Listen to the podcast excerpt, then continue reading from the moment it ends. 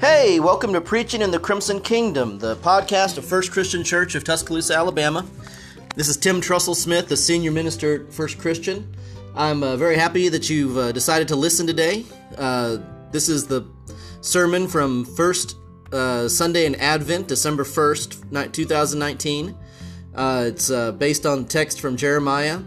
it talks about the days to come. Surely the days will come, says the Lord um, when righteousness and justice will uh, be the way of the land. And we're a long way from that, which is why we need Christmas, and why in Advent we need to be looking truly at what's going on around us to appreciate the light of Christmas that is coming.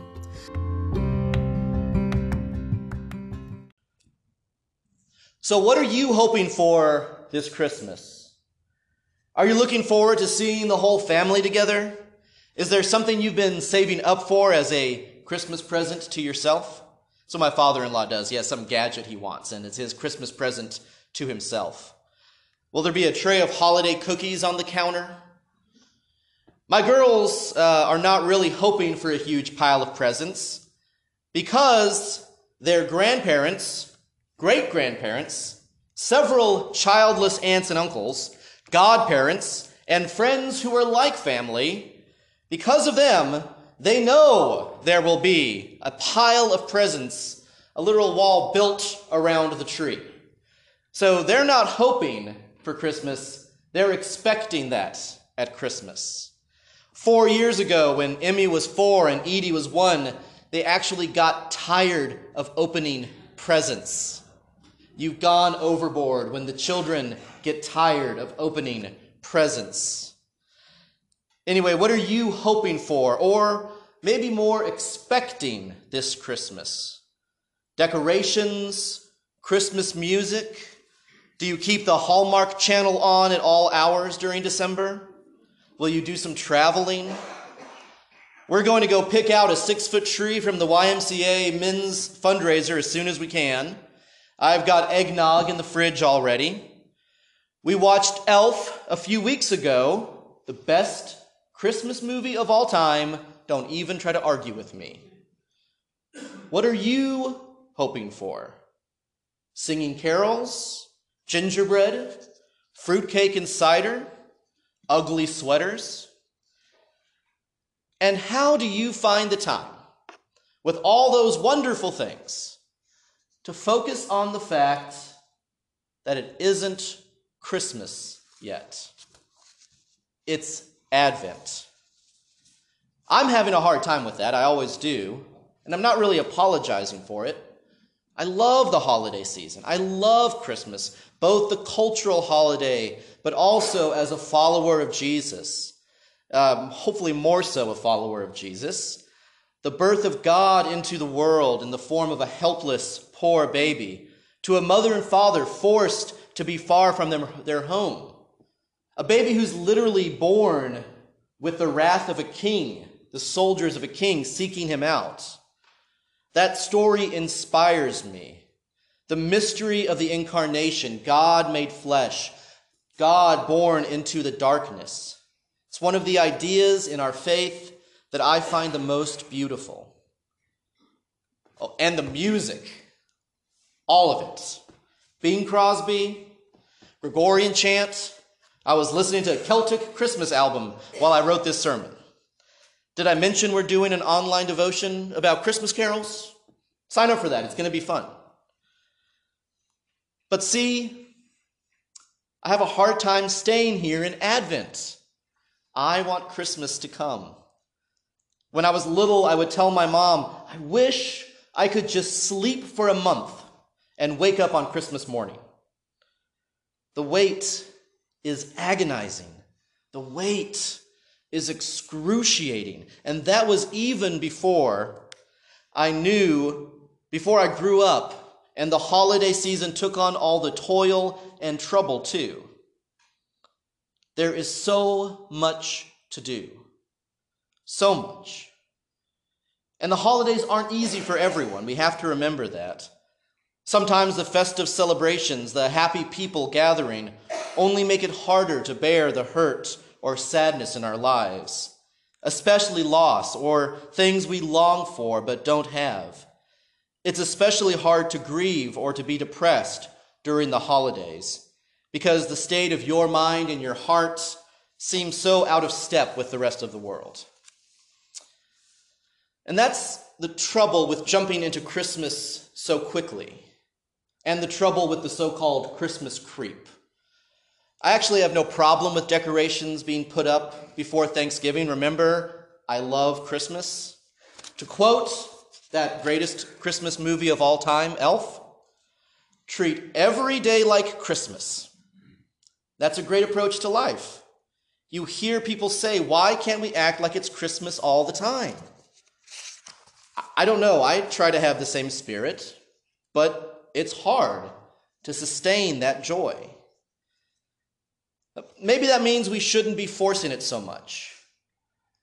Or maybe we do need a specific season to focus on that aspect of life the joy, the celebration.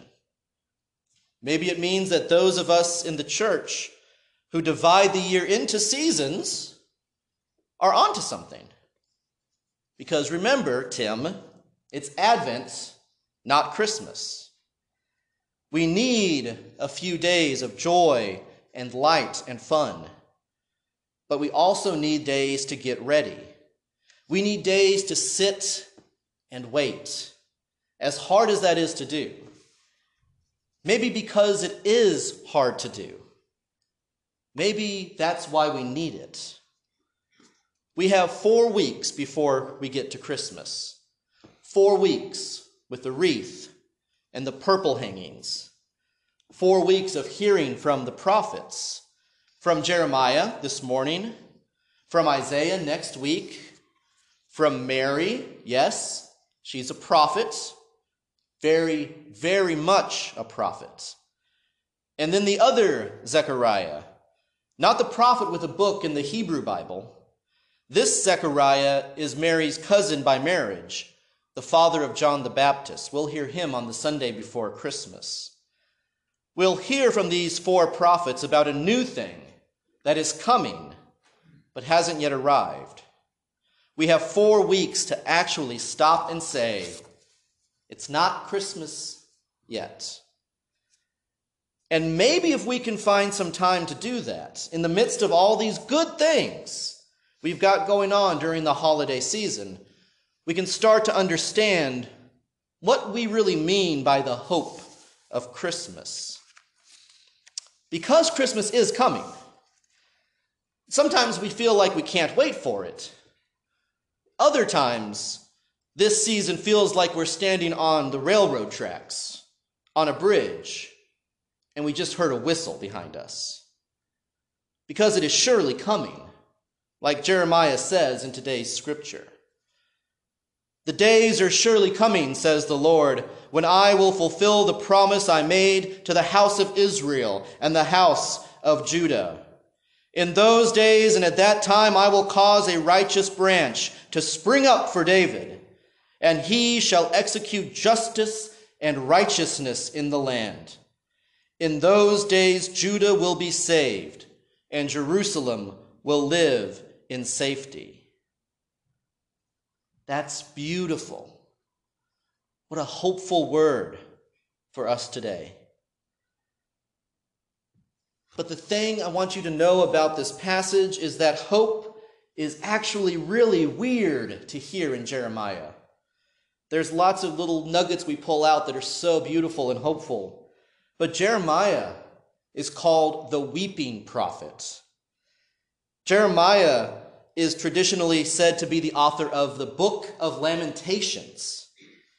Jeremiah complains over and over that the only words God gives him to speak are the bitter words. He asks to be able to say hopeful and joyous things to his nation, but those chances are few and far between for him. And it's even weirder to hear these words here in this place in the scriptures than that. Because Jeremiah speaks these words of hope while he's surrounded by despair. He speaks these words in a prison cell. He's been thrown in there for prophesying the doom of Jerusalem. He's told people that Jerusalem is going to fall to a foreign army. And it's actually not that amazing a prophecy because that foreign army is literally camped around the walls of Jerusalem right now while he's speaking. So Jeremiah is hemmed in. He's literally trapped, first by the walls of this room he's confined in by the king's soldiers, then the walls of the city that trap him with thousands of starving, desperate people, and a king who doesn't know what to do, and finally, surrounded by the army of King Nebuchadnezzar, a military machine that does this for a living. And this is exactly what Jeremiah has been telling the people of his nation. These words from chapter 6 are more his norm. This is what the Lord Almighty says Cut down the trees and build siege ramps against Jerusalem. This city must be punished. It is filled with oppression. As a well pours out its water, so she pours out her wickedness. Violence and destruction resound in her. Her sickness and wounds are ever before me. Take warning, Jerusalem, or I will turn away from you and make your land desolate so no one can live in it. But they did not take the warning. They did not stop their oppression of the poor and the weak. Jeremiah sees the city running down the road to destruction they are on the train tracks, coming to a bridge, and Jeremiah hears the whistle. But the king and the other leaders don't just ignore him, they punish him for trying to warn them. So, this is the place where Jeremiah is waiting. Lord, why can't I speak words of hope? He asked over and over, Why am I weeping and waiting for doom? But now, God says, in one of the darkest, most confined places you can imagine, God says, Speak these words of hope to Judah. Tell my children, I still have a plan. That's the place we find ourselves in so often in our lives. We look around and we see how broken this world is. All we have to do is turn on the news or click Google and say what's happened lately or pick up the paper and we know the kind of news we're going to hear, right? Is it as bad as Jeremiah's news in 587 BC? Probably not quite. But it sure feels like it's getting close at times. And that's why we need Advent. We've always needed Advent because the world isn't turning terrible.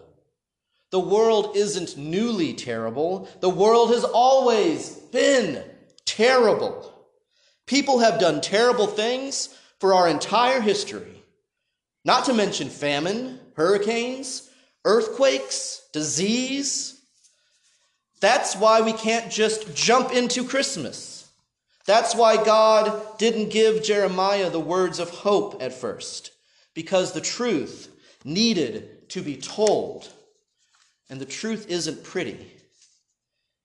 If we light the candles and hang the lights and drink eggnog and ignore the realities of this world, then we are not going to experience the true hope of Christmas. Now, don't get me wrong, we can do those things. I'm going to do those things. I'm going to go home and pour a glass of eggnog and listen to Bing Crosby or Sufjan Stevens or someone's Christmas album. But if we do those things in ignorance to escape what's true, then we failed. In fact, if we do those things, when we celebrate, Celebration can be a form of resistance to the evil and darkness around us. Joy isn't a bad thing, but we can't mask the pain of life. We can't ignore reality. We have to acknowledge that this world is a world that needs Christmas. Ours is a world that needs Christmas desperately, not to make us happy, but to save us. That's what Jeremiah says in verse 16. In those days, Judah will be saved. And that word saved in Hebrew is yasha. And 500 years after Jeremiah, 500, almost 600 years, there's a new dialect of Hebrew. Language changes, right? This is longer ago than the King James Version. So that's how much language changes. And so words sound different. And now that word is similar, it has the same meaning, but the word is yesha. Not yasha, but yesha. And there was a very common name at the time based on that word that means God saves. Yeshua.